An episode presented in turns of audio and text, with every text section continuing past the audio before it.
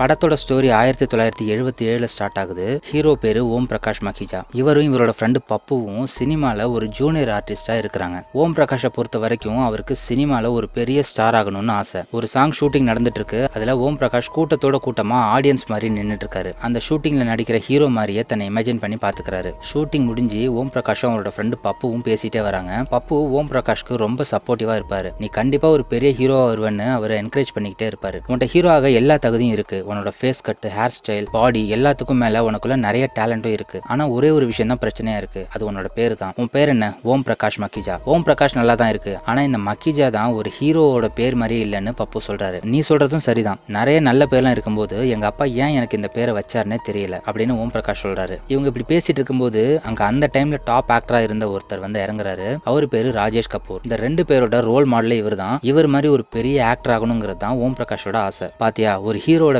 இப்படி தான் இருக்கணும்? கபூர் பேர்ல தாண்டா பவரே இருக்கு. உன் பேர்ல இருக்கிற மக்கிஜாவை எடுத்துட்டு கபூர் கண்ணா குமார்னு ஏதாவது ஒன்னு சேர்த்துக்கோ. அப்புறம் பாரு உன்னோட லைஃபே சேஞ்ச் ஆயிடும்னு பப்பு சொல்றாரு. அப்படி பண்ண எனக்கு ஓகே தான். ஆனா எங்க அம்மாட்ட மட்டும் இந்த விஷயத்த சொன்னா அவங்க போடுற சத்தத்துல தெருவே திரும்பி பார்க்கும்னு ஓம் பிரகாஷ் சொல்றாரு. ஓம் பிரகாஷோட அப்பா அம்மா ரெண்டு பேருமே ஜூனியர் ஆர்டிஸ்டா இருந்தவங்க தான். அப்பா இறந்துட்டாரு இப்ப அவர் அம்மா கூட தான் இருக்கிறாரு. ஓம் பிரகாஷோட அம்மா எப்ப எது பேசினாலும் கேமரா முன்னாடி பர்ஃபார்ம் பண்ற மாதிரி நினைச்சுக்கிட்டு கொஞ்சம் ஓவர் ஆக்டிங்கா தான் பேசுவாங்க. ஓம் பிரகாஷ் தன்னோட பேரை மாத்த போறேன்னு சொன்னதை கேட்ட உடனே அவங்க ரொம்ப வருத்தப்படுறாங்க. இந்த பேருக்கு என்னடா குறைச்சல்? நீ இந்த பேரோடவே இரு. கண்டிப்பா ஒரு நாள் பெரிய ஹீரோவா வருவேன்னு சொல்றாங்க. இந்த பேரோடவே இருந்தா என்னால ஹீரோலாம் ஆக முடியாது. அப்பா மாதிரியே கடைசி வரைக்கும் ஒரு ஜூனியர் ஆர்டிஸ்டாவே இருந்து சாக வேண்டியதான்னு ஓம் பிரகாஷ் சொல்றாரு. கடவுளே இது என்ன கொடுமை? என்னங்க? நல்ல வேலையா உங்க பையன் பேசுனதை கேட்க நீங்க உயிரோட இல்லைன்னு ஒரு ஆக்டிங்க போடுறாங்க. ஏமா ஓவர் ஆக்ட் பண்ற? இப்பதான் தெரியுது. உன்னால ஏன் ஆக்ட்ரஸ் ஆக முடியாம ஜூனியர் ஆர்டிஸ்டாவே இருந்தேன்னு. நீயும் ஜூனியர் ஆர்டிஸ்ட் அப்பாவும் ஜூனியர் ஆர்டிஸ்ட் கடைசி வரைக்கும் நானும் ஜூனியர் ஆர்டிஸ்டா தான் இருக்க போறேன்னு கோவமா சொல்லிட்டு ஓம் பிரகாஷ் அங்கேருந்து கிளம்பிடுறாரு. அங்கேருந்து போற ஓம் பிரகாஷ் ஒரு பிரிட்ஜில் நின்றுகிட்டு யாரையோ பார்த்து பேசிட்டு இருக்காரு. அந்த வழியா போறவங்கலாம் இவர் ஏதோ பைத்தியத்தை பாக்குற மாதிரி பார்த்து சிரிச்சிட்டு போறாங்க. இவர் யார்கிட்ட பேசிட்டு இருக்காருன்னு பார்த்தா அங்க இருக்கிற ஒரு பேனரை பார்த்து தான் பேசிட்டு இருக்காரு. அந்த பேனர்ல இருக்கிறது ஒரு பெரிய சினிமா ஆக்ட்ரஸோட போட்டோ இவங்க பேரு சாந்தி பிரியா சாந்தி பிரியானா ஓம் பிரகாஷ்க்கு ரொம்ப பிடிக்கும். அவங்க மேல அவ்வளோ லவ் வச்சிருக்காரு சந்தோஷமா இருந்தாலும் சரி சோகமா இருந்தாலும் சரி இவங்க போட்டோவை பார்த்து தான் பேசுவாரு. தன்னோட மனசுல இருக்கிறத ஷேர் பண்ணுவாரு. உனக்கு ஒண்ணு தெரியுமா? நான் ஒரு நல்ல ஆக்டர் தான். நான் ஒரு பெரிய ஆக்டரா வருவேன்னு அம்மாவும் பாப்பாவும் சொல்றாங்க. ஆனா நான் ஹீரோ ஆகணும்னு நினைக்கிறதே உனக்காக தான் நான் ஹீரோ ஆனா தான் உன் பக்கத்தில் நின்றுக்கிட்டு உன் கூட ஒன்றா சேர்ந்து நடிக்கலாம் அப்புறம் உன்னை லவ் பண்ணி கல்யாணமும் பண்ணிக்கலாம். உனக்கு லட்சக்கணக்கான ஃபேன்ஸ் இருக்கலாம். ஆனால் என் அளவுக்கு உன்னை யாருமே லவ் பண்ண மாட்டாங்க. கண்டிப்பாக நான் உன்னை ஒரு நாள் மீட் பண்ணுவேன். அந்த நாள் கூடிய சீக்கிரம் வரும்னு ஓம் பிரகாஷ் அந்த பேனரை பார்த்து சொல்கிறாரு அன்னைக்கு நைட்டு ஒரு பெரிய தேட்டரில் சாந்தி பிரியா நடிச்சு வெளியான ஒரு புது படத்தோட ப்ரீமியர் ஷோ அரேஞ்ச் பண்ணியிருப்பாங்க ஓம் பிரகாஷும் பப்பு அங்க போறாங்க. அந்த ஷோக்கு நிறைய ஆக்டர்ஸும் ஆக்ட்ரஸும் வராங்க. ஆக்டர் ராஜேஷ் கபூர் பிரெக்னெண்டா இருக்கிற அவரோட ஒய்ஃபையும் கூட்டிட்டு வராரு.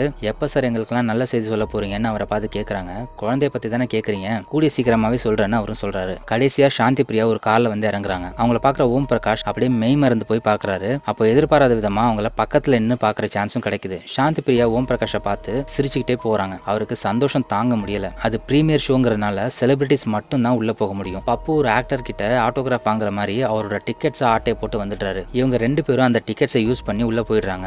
எல்லாரும் படம் பார்த்துட்டு இருக்கும்போது ஓம் பிரகாஷ் மட்டும் பால்கனியில உட்கார்ந்து இருக்கிற சாந்தி பிரியாவையே பார்த்துட்டு இருக்காரு. அப்புறம் வேற ஒருத்தரோட டிக்கெட் எடுத்துட்டு வந்த விஷயம் தெரிஞ்சு செக்யூரிட்டிஸ் இவங்க ரெண்டு பேரையும் பிடிச்சி வெளியே அனுப்பிடுறாங்க. வெளியே போய் ரெண்டு பேரும் நல்லா குடிச்சிட்டு வீட்டுக்கு போற வழியில அந்த ஆக்டர் ராஜேஷ் கபூரோட வீட்டுக்கு முன்னாடி நின்று பேசிட்டு இருக்காங்க. படத்துல சாந்தி பிரியா நடிச்ச மாதிரி ஓம் பிரகாஷ் நடிச்சு காட்டுறாரு. அதை பாக்குற பப்பு நீ ரொம்ப சூப்பரா நடிக்கிறடா. நீ மட்டும் அந்த படத்துல நடிச்சிருந்தனா கண்டிப்பா உனக்கு தான் பிலிம் ஃபேர் அவார்டு கொடுத்துருப்பாங்கன்னு சொல்றாரு. அப்படியா? நிஜமாவா? நான் பெரிய ஸ்டார் ஆனதுக்கு அப்புறம் எனக்கு கண்டிப்பா அவார்டு கிடைக்கும்ல. நான் ஸ்டார் ஆனதுக்கு அப்புறம் முதல்ல இந்த பங்களா தான் வாங்குவேன். இப்போ இது ராஜேஷ் கபூருக்கு சொந்தமா இருக்கு. அப்புறம் எனக்கு சொந்தமாயிடும். ராஜேஷ் கபூர் எப்பவுமே ரொம்ப சிம்பிளா இருக்கிறாரு. ஆனா நான் அப்படி இருக்க மாட்டேன். என்கிட்ட பத்து பதினஞ்சு கார் இருக்கும். வீட்டில் வேலைக்காரங்க ஐம்பது பேருக்கு மேலே இருப்பாங்க. லக்ஸுரியான பெட்ரூம் இருக்கும். நான் காலையில் ஏஞ்ச உடனே ஒருத்தர் எனக்கு செருப்பு மாட்டி விடுவார் ஒருத்தர் எனக்கு சூட் மாட்டி விடுவார் இன்னொருத்தர் எனக்கு ஜூஸ் கொடுப்பாரு. அப்படியே ராஜ வாழ்க்கை வாழ்வேன். இன்னொரு விஷயம் தெரியுமா? நான் பெரிய ஸ்டார் ஆகி அவார்டு வாங்கும்போது ஸ்டேஜில் என்ன பேசணும்னு கூட இப்போவே எழுதி வச்சுட்டேன். நான் பேசி காட்டுறேன் கேட்குறியான்னு சொல்லிட்டு கையில் இருந்த பீர் பாட்டில் அவார்டு மாதிரியும் ஒரு சீப்ப மைக் மாதிரியும் பிடிச்சிட்டு பேசுறாரு. லேடிஸ் அண்ட் ஜென்டில்மேன் நாம எந்த விஷயம் நமக்கு கிடைக்கணும்னு நாம மனசால நினைக்கிறோமோ அந்த விஷயம் நமக்கு கிடைக்கிறதுக்கு இந்த பிரபஞ்சமே நமக்காக வேலை செய்யணும்னு சொல்லுவாங்க.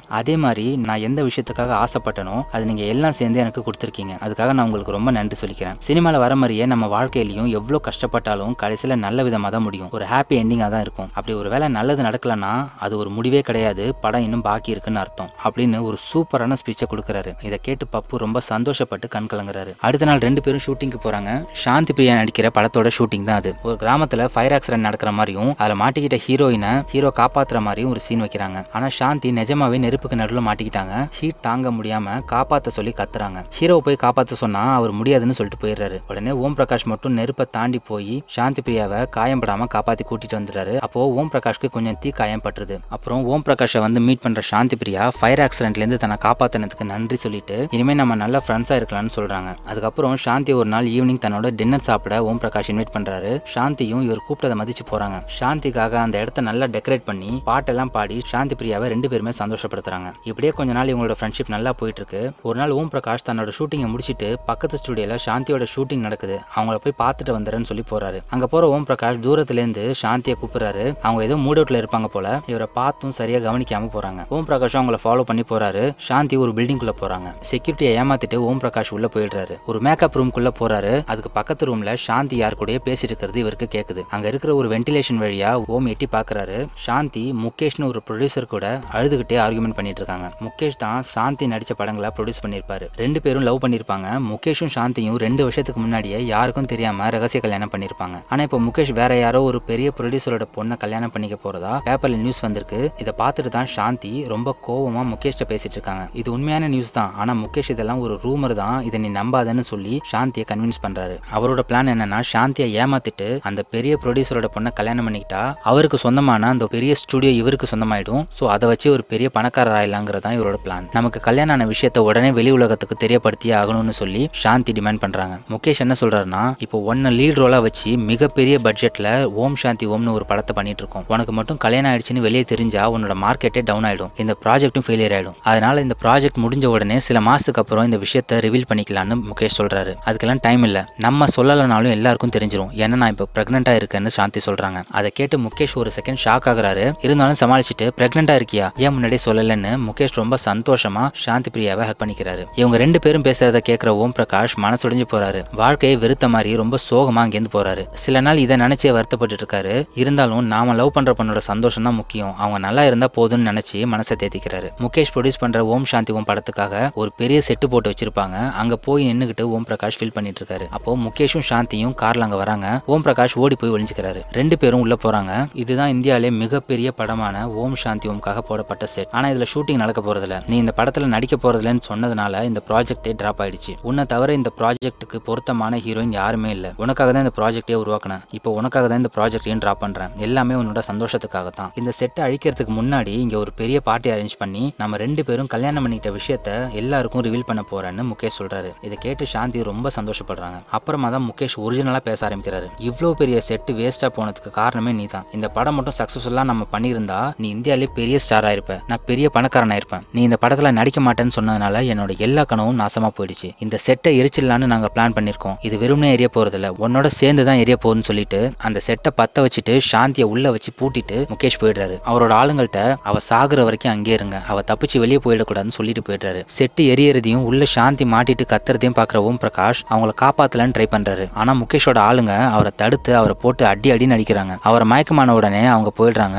அவங்க போனதுக்கு அப்புறம் மறுபடியும் எந்திரிக்கிற ஓம் பிரகாஷ் கதவை உடைச்சு உள்ள போறாரு. அதுக்குள்ள நெருப்பு எல்லா இடத்துலயும் பரவிடுது. ஓம் பிரகாஷ் சாந்தியை பாத்துறாரு. அவங்கள காப்பாத்தலான்னு கிட்ட போகும்போது பக்கத்துல இருந்த ஃபியூல் டேங்க் மாதிரி இருக்கிற ஒரு பெரிய பொருளை நெருப்பு பிடிச்சி வெடிச்சிடுது. அந்த ஃபோர்ஸ்ல ஓம் பிரகாஷ் வெளியே பறந்து போய் விழுந்துடுறாரு. சாந்தியும் செத்துறாங்க வெளியே ரோட்ல போய் விழுற ஓம் பிரகாஷ அந்த வழியா வந்த ஒரு கார் இடிச்சு நிக்குது. அது யாரோட கார்னா சினிமா நடிகர் ராஜேஷ் கபூரோட கார் தான். பிரெக்னண்டா இருக்கிற அவரோட ஒய்ஃபை டெலிவரிக்காக ஹாஸ்பிட்டலுக்கு கூட்டிட்டு போயிட்டு இருக்காரு. ஓம் இப்படி அடிபட்டு கிடக்கிறத பார்த்துட்டு அவரையும் கார்ல ஏத்திட்டு போறாரு. ஒய்ஃபையும் ஓம் பிரகாஷையும் ஒரே ஹாஸ்பிட்டல்ல அட்மிட் பண்றாரு. ஓம் பிரகாஷ்க்கு ரொம்ப பலமா அடிபட்டிருக்கனால டாக்டர்ஸ் அவர் உயிரை காப்பாத்த ரொம்ப முயற்சி பண்ணியும் அவர் இறந்துடுறாரு. அதே நேரத்துல ராஜேஷ் கபூர் ஒய்ஃப்க்கு ஒரு அழகான ஆண் குழந்தை பிறக்கிற மாதிரி காட்டுறாங்க. ஓம் பிரகாஷ் இறந்த விஷயத்த கேட்டு ராஜேஷ் கபூர் ரொம்ப வருத்தப்படுறாரு. அவரோட செக்ரட்டரி நீங்க இதுக்கெல்லாம் கவலைப்படாதீங்க. உங்க மேல எந்த தப்பும் இல்ல. அவனுக்கு ஏற்கனவே அடிபட்டிருந்ததுன்னு டாக்டர் சொல்லிட்டாங்க. இருந்தாலும் அவரோட ஃபேமிலிக்கு சொல்லணுமேன்னு ராஜேஷ் கபூர் சொல்றாரு. அதெல்லாம் நான் பாத்துக்கிறேன்னு அவர் சொல்லிட்டாரு டாக்டர்கிட்ட பேசி ஓம் பிரகாஷ் இறந்த விஷயத்த மறைச்சி அவரோட பாடியை டிஸ்போஸ் பண்ணிடுறாங்க. ஒரு முப்பது வருஷம் கடந்து போகுது. ராஜேஷ் கபூர் அவரோட பையனுக்கு ஓம் ஓம் கபூர்னு பேர் வச்சிருக்காரு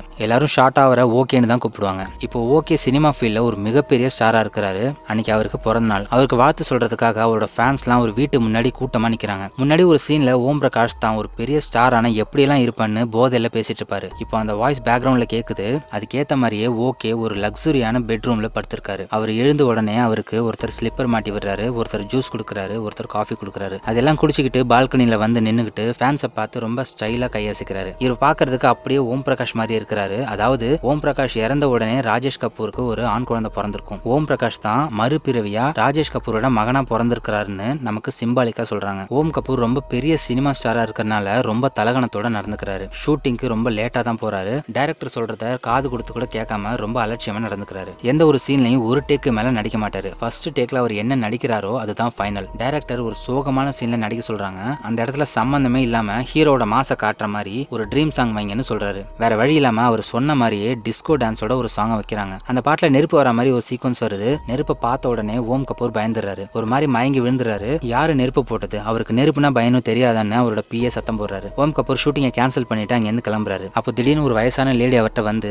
ஓம் இவ்ளோ நாளா எங்க போயிட்ட? உனக்காக எவ்வளவு வருஷமா வெயிட் பண்ணிட்டு இருந்தேன் தெரியுமா? தயவு செஞ்சு என் கூட வீட்டுக்கு வந்திருப்பான்னு அழுதுகிட்டே சொல்றாங்க. அவங்க வேற யாருமே இல்ல. ஓம் பிரகாஷோட அம்மா தான் ஓம் கபூர் பாக்குறதுக்கு ஓம் பிரகாஷ் மாதிரி இருக்கறனால இவரை தன்னோட மகன் நினைச்சுதான் இவங்க இப்படி பேசுறாங்க. இங்கன்னு இல்ல ஓம் கபூர் போற எல்லா ஸ்டூடியோவுக்கும் அவரை ஃபாலோ பண்ணி போய் இப்படிதான் பண்ணுவாங்க. யார் இந்த லேடி எங்க போனாலும் வந்துடுறாங்க. இனிமே இப்படி நடக்காம பாத்துக்கோன்னு சொல்லிட்டு ஓம் கபூர் கிளம்பிடுறாரு. ஓம் பிரகாஷோட ஃப்ரெண்டு பப்பு இது நம்ம ஓம் இல்லம்மா. இவன் ஒரு சினிமா ஸ்டார் பாக்குறதுக்கு நம்ம ஓம் மாதிரியே இருக்கிறான். அவ்வளவுதான்னு சொல்லி அம்மாவை சமாதானப்படுத்துறாரு. ஷூட்டிங் ஸ்பாட்ல இப்படி ஆனதுனால கடுப்பாகிற ஓம் கபூர் இந்த ப்ரொடியூசருக்கு நம்ம கொடுத்த எல்லா டேட்ஸையும் கேன்சல் பண்ணிட்டு அந்த சூப்பர் ஹீரோ ப்ராஜெக்ட்டுக்கு கொடுன்னு சொல்லி சொல்றாரு. ஒரே நாள் அவங்க எப்படி செட்டை போடுவாங்கன்னு பிஏ கேட்கிறாரு செட் இல்லைனாலும் பரவாயில்ல. ரியல் லொகேஷனா இருந்தாலும் நான் நடிக்கிறேன்னு ஓம் கபூர் சொல்றாரு. அடுத்ததா ஓம் கபூரை ஒரு பழைய ஸ்டூடியோ கூட்டிட்டு போறாங்க. முப்பது வருஷத்துக்கு முன்னாடி சாந்தி பிரியாவோட எரிஞ்சு போனா அதே செட்டு தான் அது. அதை இன்னும் ரெனோவேட் பண்ணாம அப்படியே தான் வச்சிருக்காங்க அங்க போனதுல இருந்தே ஓம் கபூருக்கு எதேதோ ஞாபகங்கள்லாம் வர மாதிரி இருக்கு. அங்க ஷூட்டிங் போயிட்டு இருக்கும்போது திடீர்னு மழை பெஞ்சு ஷூட்டிங் ஸ்டாப் ஆகுது. உடனே மழைக்கு ஒதுங்க ஓம் கபூர் இன்னொரு பில்டிங் கிட்ட போறாரு. அது என்ன பில்டிங்னா முப்பது வருஷத்துக்கு முன்னாடி முகேஷும் சாந்தியும் மீட் பண்ணி பேசும்போது ஓம் பிரகாஷ் பக்கத்துல ஒரு மேக்கப் ரூம்ல இருந்து பாத்துட்டு இருப்பாரு. அதே பில்டிங் தான். இவருக்கு ஏதோ பேச்சு சத்தம் கேட்கற மாதிரி இருக்குன்னு உள்ள போறாரு. அங்க ஒரு ரூமோட கதவுல சாந்தி பிரியான்னு எழுதிருக்கு கதவு திறந்துட்டு உள்ள போனா முப்பது வருஷத்துக்கு முன்னாடி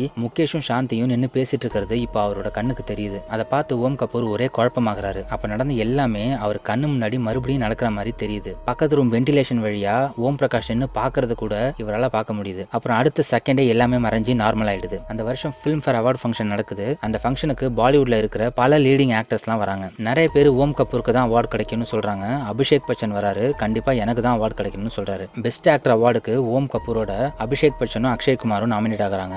அவார்டை ஓம் கபூர் தான் வின் பண்றாரு. அபிஷேக் ஒரு செகண்ட் தனக்கு தான் அவார்டு நினைச்சு கிட்டத்தட்ட எழுந்துருவாரு அப்புறம் ஓம் கபூர் பேரை சொன்ன உடனே அபிஷேக் வைத்தறிச்சல் படுற மாதிரியும் அக்ஷய் குமார் கடுப்பாகி இது எனக்கு கிடைக்க வேண்டிய அவார்டு. எல்லாமே ஃப்ராடு பண்றாங்கன்னு கத்துற மாதிரியும் காட்டுவாங்க. அது என்னன்னு தெரியல. எப்படி தான் இந்த மாதிரி ஒரு சீன்ல அபிஷேக்கும் அக்ஷயும் நடிக்க ஒத்துக்கிட்டாங்களோ? தமிழ் சினிமால எந்த ஒரு ஹீரோவும் இப்படி வேற ஒரு ஹீரோவோட கம்பேர் ஆகி மொக்க வாங்குற மாதிரி சீன்லாம் நம்ம நினைச்சு கூட பார்க்க முடியாது. ஓம் கபூர் அவார்டை வாங்க ஸ்டேஜ் நோக்கி போறாரு. அப்போ அவருக்கு போன ஜென்ம ஞாபகங்கள்லாம் கொஞ்சம் கொஞ்சமா வருது. ஆனா எந்த விஷயமும் ஒரு தெளிவாவே இல்ல. அப்புறம் ஸ்டேஜுக்கு போய் அவார்டை வாங்கிட்டு பேச ஆரம்பிக்கிறாரு. யூஸ்வலா ரொம்ப ஸ்டைலா தான் அவர் பேசுவாரு. ஆனா அந்த டைம்ல போன ஜென்மத்துல பீர் பாட்டில கையில வச்சுக்கிட்டு போதையில அவார்டு வாங்கின மாதிரி நின்று பேசிட்டு இருப்பாரு. அப்போ பேசின அதே ஸ்பீச் அதே மாதிரி அவர் அறியாமலே ஓம் கபூர் பேசிடுறாரு. இந்த ஸ்பீச்சை கேட்டு எல்லாரும் கிளாப் பண்றாங்க. இதை டிவில பாக்குற பப்புவும் இது நம்ம ஓம் பேசினதாச்சேன்னு நினைச்சு ஆச்சரியப்படுறாரு. அப்புறமா அவார்ட் ஃபங்க்ஷன் முடிஞ்சு பார்ட்டி நடக்குது. ஓம் மட்டும் ஒரே குழப்பமா உட்காந்துட்டு இருக்காரு அவரோட அப்பா அவர்கிட்ட வந்து பேசுறாரு. இந்த பார்ட்டியே உனக்காக தான் நடக்குது. ஏன்டா மூடோட்டா உட்காந்துட்டு இருக்க என்னாச்சு உனக்குன்னு கேக்குறாரு. தெரியலப்பா. எனக்கு என்னமோ வித்தியாசமா தோணுது. நான் உங்க மகனே இல்ல வேற யாருங்கிற மாதிரி. இந்த பேர் புகழெல்லாம் இல்லாம ஒரு சாதாரண ஆள் மாதிரி ஃபீல் ஆகுது. ஆனா நான் இன்னைக்கு ஒரு ப்ராமிஸ் பண்றேன்ப்பா. இனிமே நான் ரொம்ப ஹார்ட் ஒர்க் பண்ணுவேன். நான் ஒரு பெட்டரான ஆக்டர் ஆகிறதுக்கு முயற்சி பண்ணுவேன். குறைஞ்சபட்சம் ஒரு நல்ல மகனா இருக்கிறதுக்காவது முயற்சி பண்ணுவேன்னு சொல்றாரு. இதை கேட்ட அவரோட அப்பா ரொம்ப பெருமைப்படுறாரு. அப்புறம் இவரும் பாட்டியில கலந்துக்கிறாரு.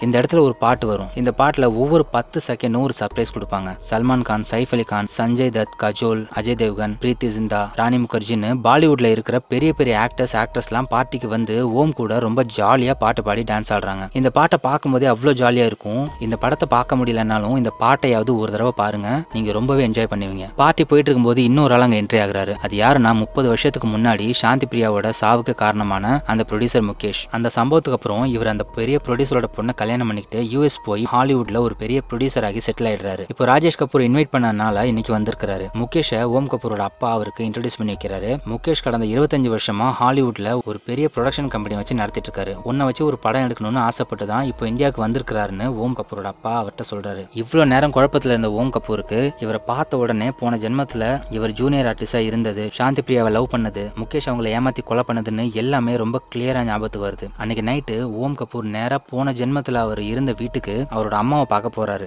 இவரை பார்த்த உடனே அவங்க அம்மா அவ்வளோ சந்தோஷப்படுறாங்க. ஓம் வந்துட்டியா? என்னை பார்க்க ஏன் இவ்வளோ நாளாக வரல? நான் ரொம்ப பயந்துட்டேன்னு அவங்க சொல்றாங்க. பயப்படாதீங்கம்மா. உங்களுக்கு தெரியாதா? எவ்வளவு லேட் ஆனாலும் உங்க மகன் உங்களை பார்க்க கரெக்டாக வீட்டுக்கு வந்துருவான்னு. இப்போ வந்துட்டேன் பார்த்தீங்களா முன்னாடி உங்களை பார்த்தப்போ எனக்கு அடையாளம் தெரியல. அதுக்காக என்ன மன்னிச்சிருங்க. இனிமே நான் உங்களை விட்டு எங்கேயுமே போக மாட்டேன்னு ஓம் சொல்றாரு. பப்புவும் அங்க வந்துடுறாரு. நம்ம ஓம் திரும்ப கிடைச்சிட்டான்னு ரெண்டு பேருமே சந்தோஷப்படுறாங்க. அப்புறம் பப்புவும் ஓம் கபூரும் தனியா போய் பேசுறாங்க. சாந்தி நெருப்புல மாட்டி செத்தது இன்னும் என்னால் மறக்க முடியல. சாந்தியை கொலை பண்ண முகேஷ்க்கு தண்டனை வாங்கி கொடுத்தே ஆகணும்னு ஓம் கபூர் சொல்றாரு. எப்படி ஓம்? அவன் பண்ண கொலைக்கு எவிடன்ஸே இல்ல. சாந்தியோட பாடியும் கிடைக்கல. நீயும் காணாம போயிட்ட. பின்ன எப்படி இது முடியும்னு பப்பு கேக்குறாரு. நாம ஏதாவது பண்ணி அவன் வாயாலேயே உண்மையை ஒத்துக்க வைக்கணும்னு ஓம் கபூர் சொல்றாரு. முகேஷை மீட் பண்ற ஓம் கபூர் முப்பது வருஷத்துக்கு முன்னாடி நீங்க ஓம் சாந்தி ஓம்னு ஒரு பெரிய ப்ராஜெக்ட்டை ட்ராப் பண்ணீங்கல்ல அதுக்காக நீங்க போட்ட செட்டு கூட எரிஞ்சு போச்சுன்னு கேள்விப்பட்டேன். அதுக்கு நீங்க ஃபிக்ஸ் பண்ண சாந்திங்கிற ஆக்ட்ரஸ் கூட காணாம போயிட்டாங்களாமே. எனக்கு அந்த ப்ராஜெக்ட்டை பண்ணணும்னு ஆசையா இருக்கு. வேற எந்த ஸ்டோரியும் வேணான்னு ஓம் கபூர் சொல்றாரு. ஓம் கபூர் சொல்றதை கேட்டு முகேஷ் ஷாக் ஆகுறாரு. நம்மளை பத்தி இவ்வளவு விஷயம் தெரிஞ்சு வச்சிருக்கிறானேன்னு நினைக்கிறாரு. இருந்தாலும் அதை வெளியே காட்டிக்காம மேல பேசுறாரு. அப்படியா? நீங்க சொல்றது ரொம்ப வேடிக்கையா இருக்கு. அது முப்பது வருஷத்துக்கு முன்னாடி எழுதின கதை. பூர்வ ஜென்மம் மறுபிறவி பழி வாங்குறதுன்னு இந்த காலத்துக்கு செட் ஆகாத ஒரு ஸ்கிரிப்ட் அதுவும் இல்லாம அதுக்கு கிளைமேக்ஸ் கூட இன்னும் எழுதல பாதிலேயே விட்டாச்சு. அதை படமா எடுத்தா இப்ப யாராவது பாப்பாங்களான்னு முகேஷ் கேட்காரு அப்படி இல்ல. எனக்கு என்னமோ அந்த ப்ராஜெக்ட் இப்ப பண்ணா பெரிய ஹிட் ஆகும்னு தோணுது. உங்க ப்ரொடக்ஷன்ல நான் நடிக்கிறதா இருந்தா அந்த ஸ்கிரிப்ட்ல நடிக்கிறேன். வேற எந்த ஸ்டோரியும் நான் உங்க கூட பண்ண மாட்டேன்னு ஓம் கபூர் ஸ்ட்ரிக்டா சொல்லிடுறாரு. சரி நீங்க இவ்வளவு ஆர்வமா இருக்கறனால நான் ஒத்துக்கிறேன். நான் ஒரு வேலை விஷயமா யூஎஸ் போறேன். ஒரு மாசத்துல வந்துருவேன். அதுக்குள்ள ஒரு ஆக்டர்ஸ் ரெடி பண்ணி வைங்க. அவங்க இந்த கதைக்கு சூட்டபிளா இருந்தா நாம இந்த ப்ராஜெக்ட பண்ணலாம்னு முகேஷ் சொல்றாரு. அப்போ சரி நீங்க படத்தோட கிளைமேக்ஸை பத்தி கூட கவலைப்படாதீங்க. கிளைமேக்ஸை நானே எழுதுறேன்னு ஓம் கபூர் சிம்பாலிக்கா சொல்றாரு. அப்புறமா ஹீரோயினை செலக்ட் பண்ணுறதுக்கான ஆடிஷனை நடத்துகிறாங்க நிறைய பொண்ணுங்க வராங்க.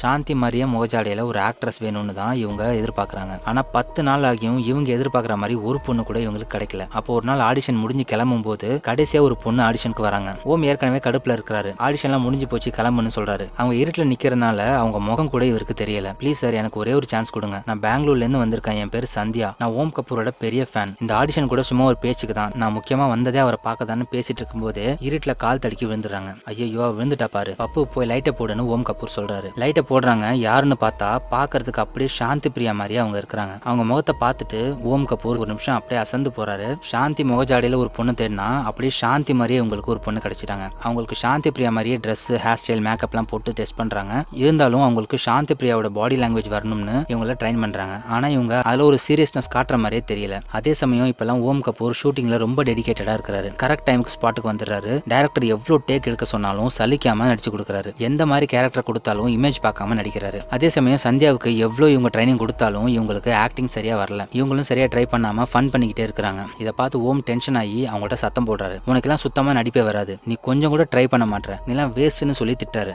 சந்தியா அழுதுகிட்டே போறாங்க. இவங்க சந்தியாவை ரெடி பண்றது படத்துல நடிக்க வைக்க இல்ல இவங்களை யூஸ் பண்ணி சாந்தி பிரியாவோட ஆவி இருக்குன்னு முகேஷை நம்ப வச்சு பயமுறுத்தி அவரு வாயாலே அவர் கொலை பண்ணதை ஒத்துக்க வைக்கதான். கோவப்படாத ஓம் அவளுக்கு நம்ம பிளான் என்னன்னு முதல்ல சொல்லு. அப்போதான் அவளுக்கு இதோட சீரியஸ் சீரியஸ்னஸ் தெரியும். சாந்தி மாதிரி ஆகணும்னா முதல்ல அவளுக்கு சாந்தியை பத்தி தெரியணும்னு பப்பு சொல்றாரு. சரின்னு ஓம் பிரகாஷும் சந்தியாட்ட நடந்த எல்லா உண்மையும் சொல்லி அவங்களோட பிளானையும் புரிய வைக்கிறாரு. அவர் சொல்ற எல்லாத்தையும் சந்தியா நம்புறாங்க. அப்புறமா அவங்களுக்கு இதோட சீரியஸ்னஸ் தெரியுது. அதுக்கப்புறம் அவங்க சொல்லி கொடுத்த மாதிரி ஒழுங்கா கத்துக்கிறாங்க. சாந்தி பிரியா மாதிரியே நடிக்க பழகுறாங்க. அப்புறம் படம் ஆரம்பிக்கிறதுக்கு கிட்டத்தட்ட எல்லா அரேஞ்ச்மெண்ட்ஸையும் பண்ணிடுறாங்க. முகேஷும் யூஎஸ்ல இருந்து வந்துடுறாரு. ஓம் கபூர் அவரை கூட்டிட்டு படத்தோட பூஜை போடுறதுக்காக போறாரு. இவ்வளவு குறைஞ்ச டைம்லயே ஆக்ட்ரஸை செலக்ட் பண்ணி ஸ்கிரிப்டை ரெடி பண்ணி செட்டை கூட ரெடி பண்ணிட்டீங்கன்னு முகேஷ் சொல்றாரு. இவங்க அந்த ஸ்டூடியோக்குள்ள நுழையும் போதே முகேஷ்க்கு முகமே மாறுது. ஏன்னா இவர் சாந்தி பிரியாவை எரிச்சு கொலை பண்ண அதே பில்டிங் இருக்கிற ஸ்டூடியோ தான் அது. உனக்கு வேற இடமே கிடைக்கலையா? இது ஏற்கனவே இந்த படத்துக்காக செட்டு போட்டு முப்பது வருஷத்துக்கு முன்னாடியே எரிஞ்சு போச்சுன்னு முகேஷ் சொல்றாரு. எனக்கு எல்லாமே தெரியும். இந்த ப்ராஜெக்ட் எங்க முடிஞ்சதோ அங்கேயே ஸ்டார்ட் பண்ணலான்னு தான் இந்த செட்டை நான் சூஸ் பண்ணேன்னு ஓம் சொல்றாரு. அங்க மீடியால இருந்து நிறைய பேர் வந்திருக்காங்க அந்த படத்தோட டைரக்டர் ப்ரொடியூசர் ஆக்ட்ரஸ் எல்லாரையும் ஓம் இன்ட்ரடியூஸ் பண்றாரு. ஆக்ட்ரஸை பார்த்த உடனே பழக்க தோஷத்துல முகேஷ் சொல்லி விடுறாரு அடுத்ததா செட்டுக்குள்ள போறாங்க. அப்போ ஓமோட அம்மா ஒரு மென்டல் லேடி மாதிரி முகேஷை தடுத்து உள்ள போகாத. முப்பது வருஷமா அவ உள்ள உனக்காக தான் காத்துட்டு இருக்கா உன்னை உயிரோட விட மாட்டான்னு சொல்றாங்க. யாருன்னு கேட்டா அவ பேரு சாந்தின்னு சொல்றாங்க. அதை கேட்ட உடனே முகேஷ் பயந்து போறாரு. அவர் கொஞ்சம் கொஞ்சமா பயமுறுத்தி நம்ப வைக்க இவங்க எல்லாரும் பண்ண ஏற்பாடு தான் இது. அப்புறம் செட்டுக்குள்ள போய் பாக்குறாங்க. முப்பது வருஷத்துக்கு முன்னாடி போட்ட அதே செட்டை தான் மறுபடியும் போட்டு வச்சிருக்காங்க. இதை பார்த்து முகேஷ் ஷாக் ஆகுறாரு. பூஜை போடுறதுக்கு முகேஷ் கையில ஒரு தேங்காவை கொடுத்து இதை ஒரே அடியில அடிச்சு உடைக்கணும். இல்லைன்னா அபசகுணம் ஆயிடும்னு சொல்றாங்க. ஆனா அவர் எவ்வளவு வேகமா அடிச்சாலும் அந்த டூப்ளிகேட் தேங்காய் உடையவே மாட்டேங்குது. முகேஷ் இதனால கடுப்பாகிறாரு. கவலைப்படாதீங்க முகேஷ். உங்களுக்கு தேங்காய் உடைக்கிறது டச்சு விட்டு போயிருக்குன்னு நினைக்கிறேன். நான் உடைக்கிறேன்னு சொல்லி ஓம் அதை கையில வாங்குறாரு. பேசிக்கிட்டே முகேஷ்க்கு தெரியாம நைஸா அதை பின்னாடி நிக்கிற அவரோட பிஏட்டை கொடுத்துட்டு ஒரிஜினல் தேங்காவை வாங்கி உடைக்கிறாரு. அது கரெக்டா உடைஞ்சிருது. நாம உடைக்கும் போது உடையிலேன்னு முகேஷ் ரொம்ப குழம்பி போறாரு. அப்புறமா இந்த ஓம் சாந்தி ஓம்ங்கிற ஸ்கிரிப்ட் வேற ஒரு ஆக்ட்ரஸ்க்காக தான் ஒரிஜினலா எழுதுனாங்க. அவங்க இப்ப எங்க இருக்கிறாங்கன்னு தெரியல. இருந்தாலும் இந்த படத்தை அவங்களுக்காக சமர்ப்பணம் பண்றோம்னு சாந்தி பிரியாவோட போட்டோவை ஓபன் பண்ணி வச்சு இந்த படத்துல நடிக்க போற ஹீரோயினை விளக்கேத்த சொல்லி சொல்றாங்க. அவங்க விளக்கேத்தினதுக்கு அப்புறம் ஒரு ஸ்விட்சை போட்ட உடனே அந்த போட்டோ பத்திக்கிட்டு எரியற மாதிரி இவங்க செட் பண்ணி வச்சிருப்பாங்க. ஆனா லூஸ் கனெக்ஷன்னால அந்த போட்டோ எரிய மாட்டேங்குது. பப்புவும் என்ன பண்றதுன்னு தெரியாம மூச்சிட்டு இருக்காரு. அப்போ திடீர்னு அந்த போட்டோ தானாவே பத்திக்கிட்டு எரியுது. இதை பார்த்து முகேஷ் இன்னும் பயப்படுறாரு. தன்னை சுத்தி ஏதோ ஒரு அமானுஷம் நடக்கிற மாதிரி உணர்றாரு. பப்புவுக்கு எப்படி அந்த போட்டோ எரிஞ்சதுன்னு ஒண்ணுமே புரியல. அப்புறம் ஷூட்டிங் ஸ்பாட்ல ஹீரோயின் போன்ல இருந்து உங்களை தனியா மீட் பண்ணணுங்கிற மாதிரி ஓம் முகேஷ்க்கு மெசேஜ் பண்றாரு. அதை பார்த்துட்டு முகேஷ் ஹீரோயினோட மேக்கப் ரூமுக்கு போறாரு. அங்க போய் ரொமான்டிக்கா பேசிக்கிட்டு அந்த பொண்ணு கிட்ட போனா அங்க சந்தியா சாந்தி பிரியா மாதிரியே மேக்கப் போட்டுட்டு உட்காந்துருக்காங்க முகேஷ் அதை பார்த்து பயந்து போய் வெளியே ஓடிடுறாரு. மத்தவங்க வந்து பார்க்கும்போது அங்க யாருமே இல்ல. அப்புறமா இவங்க ஷூட் பண்ண சீன்லாம் ஓம் கபூரும் முகேஷும் ஒரு ப்ரொஜெக்ட் ரூம்ல உட்காந்து பாத்துட்டு இருக்காங்க. அப்போ சீன் போயிட்டு இருக்கும்போது நடு சாந்தி பிரியா ஸ்கிரீன்ல வரா மாதிரி பண்றாங்க. அதை பார்த்து முகேஷ் ரொம்ப பயந்து போறாரு. அதே சீனை மறுபடியும் ப்ளே பண்ணும்போது இப்போ அந்த மாதிரி எதுவுமே வரல. சாந்தியோட ஆவிதான் இதெல்லாம் செய்துன்னு நினைச்சு முகேஷ் பயப்படுறாரு. என்னாச்சு முகேஷ் உங்களுக்கு? அடிக்கடி இப்படி நடந்துக்கிறீங்க. எல்லாரும் உங்களுக்கு ஏதோ பைத்தியம்னு நினைக்கிறாங்கன்னு ஓம் கபூர் சொல்றாரு. எனக்கு மனசே சரியில்லை. இனிமே என்னால இங்க இருக்க முடியாது. நான் திரும்ப யூஎஸ்கே போயிடுறேன். இந்த படத்தோட மத்த எல்லா விஷயத்தையும் நீங்களே பாத்துக்கோங்கன்னு முகேஷ் சொல்றாரு. இவன் யூ யூஎஸ் போயிட்டான்னா எல்லா பிளானும் சொதப்பிக்கும்னு நினைக்கிற ஓம் கபூர் என்ன சொல்றாருன்னா என்ன என்ன உங்க வேலைக்காரன் நினைச்சிங்களா? எல்லாத்தையும் நானே செய்யறதுக்கு. இன்னும் ரெண்டு நாள் ஆடியோ லான்ச் இருக்கு. நீங்க அது வரைக்கும் இங்க இருந்தே ஆகணும். இல்லைன்னா இந்த படத்தை நான் கேன்சல் பண்ணிட்டு போயிடுவேன். எனக்கு இதை விட்டா வேற நிறைய படங்கள் இருக்கு. ஆனா இந்த படத்துல நீங்க உங்க மொத்த சொத்தையும் இன்வெஸ்ட் பண்ணிருக்கீங்க இந்த ப்ராஜெக்ட் டிராப் ஆச்சுன்னா நீங்க சுத்தமா போண்டி ஆயிடுவீங்கன்னு மிரட்டிட்டு போயிடுறாரு. முகேஷ்க்கும் வேற வழி இல்ல. இந்தியாலே இருந்தாகணும். ஓம் கபூரும் மத்தவங்களும் ஆடியோ லான்ச் அன்னைக்கு என்னென்னலாம் பண்ணலாம்னு பிளான் பண்றாங்க. அதே நேரம் முகேஷ் ஸ்டுடியோக்கு போய் அவர் பார்த்த அந்த வீடியோவோட ரீலை எல்லாம் எடுத்து பாக்குறாரு அதுல சாந்தி பிரியாவோட உருவம் இருக்கு. அப்படின்னா நம்ம பார்த்தது நிஜம்தான். நம்மளோட பிரம்ம கிடையாது. எல்லாரும் ஏதோ பிளான் பண்றாங்கன்னு முகேஷ்க்கு இப்ப டவுட் வருது. ஆடியோ லான்ச் அன்னைக்கு அதே செட்டுக்கு எல்லாரும் வராங்க. ஆடியோ லான்ச் ஃபங்க்ஷனும் நடக்குது. சந்தியா சாந்தி மாதிரியே மேக்கப் போட்டுக்கிட்டு ஆவி மாதிரி முகேஷ் கண்ணில் படுற மாதிரி அங்கேயும் இங்கேயும் ஓடுறாங்க. முகேஷ் அதை பார்த்துட்டு அவங்க பின்னாடியே போறாரு. அப்போ சந்தியா ஒரு விளக்குல இடிச்சுக்கிறாங்க. அதனால அவங்களோட கையில ரத்தம் வருது. ஆவியா இருந்தா எப்படி ரத்தம் வரும்? அப்போ இது ஆவி கிடையாது உண்மையான பொண்ணுன்னு நினைச்சு அவங்கள பிடிக்க ஓடுறாரு. அப்போ திடீர்னு மேல தொங்கிட்டு இருந்த ஒரு அலங்கார விளக்கு தானவி கீழே இறங்கி முகேஷ் மேல பட்டுருது. அவர் அடிபட்டு மயங்கி விழுந்துறாரு கொஞ்ச நேரத்துல முகேஷ் கண்மிழிச்சு பார்த்தா அங்க யாருமே இல்ல எல்லாரும் போயிட்டாங்க. அப்போ ஓம் கபூர் மட்டும் அங்க வர்றாரு. சந்தியாவும் சாந்தி மாதிரியே மேக்கப் போட்டுட்டு ரெடியா இருக்கிறாங்க ஓம் கபூர் முகேஷ் சொல்றாரு உனக்கு ஞாபகம் இருக்கா? முப்பது வருஷத்துக்கு முன்னாடி இதே இடத்துல சாந்தியை கூட்டிட்டு வந்து அவங்கள எரிச்சு கொன்னேன். அதை வேற யாரும் பார்க்கலன்னு நினைச்சியா? நான் பார்த்தேன். அப்போ செத்தது சாந்தி மட்டும் இல்ல நானும் தான். இப்போ நான் மறுபடியும் பிறந்து வந்திருக்கேன். என்னால சாந்தியை காப்பாற்ற முடியல. நீ பண்ண தப்புக்கு தண்டனை அனுபவிச்சே ஆகணும்னு ஓம் கபூர் சொல்றாரு. இவங்க பேசுறத எல்லா இடத்துலயும் கேமரா வச்சு இவங்க ரெக்கார்ட் பண்ணிட்டு இருக்காங்க. சந்தியாவும் அடுத்ததா சாந்தி மாதிரியே மேக்கப் பண்ணிட்டு முகேஷை மிரட்டுறதுக்கு கிளம்புறாங்க. இப்போ முகேஷ் என்ன சொல்றாருன்னா நீ என்ன தூக்கு மேடைக்கு அனுப்ப போறியா? எப்படி? கோர்ட்ல இந்த மறுஜன்மம் கதையெல்லாம் சொல்லியா? வேணும்னா நான் ஒன்னு பண்றேன். நான் கொலை பண்ணேன்னு ஒத்துக்கிறேன். ஆனா என்ன யார் ஒத்துக்க வைப்பாங்க? நீயா? இல்ல நீங்க ஏற்பாடு பண்ண அந்த டூப்ளிகேட் சாந்தியா? நீ சாந்தி மாதிரியே இருக்கிற ஒரு பொண்ணை வச்சு என்ன பயமுறுத்தி என்ன உண்மையை ஒத்துக்க வைக்க பாக்குற. அது நடக்காதுன்னு முகேஷ் சொல்றாரு. அதை கேட்டு முகேஷ்க்கு நம்ம பிளான் எல்லாம் தெரிஞ்சு போச்சுன்னு எல்லாருமே ஷாக் ஆகுறாங்க. இந்த விஷயம் தெரியாம சந்தியா வேற அங்க போயிட்டு இருக்காங்க. அவளை தடுக்கணும்னு போறாங்க. ஆனா இவங்க இருந்த ரூமோட டோர் லாக் ஆயிருக்கு. இவங்களால வெளியே போக முடியல. கோர்ட்ல என்ன கொலகாரன் நிரூபிக்க உங்களுக்கு எவிடன்ஸ் வேணும். நான் சாந்தியை கொலை பண்ணியிருந்தாலும் அவளோட பாடி எங்க போச்சுன்னு கேட்பாங்க.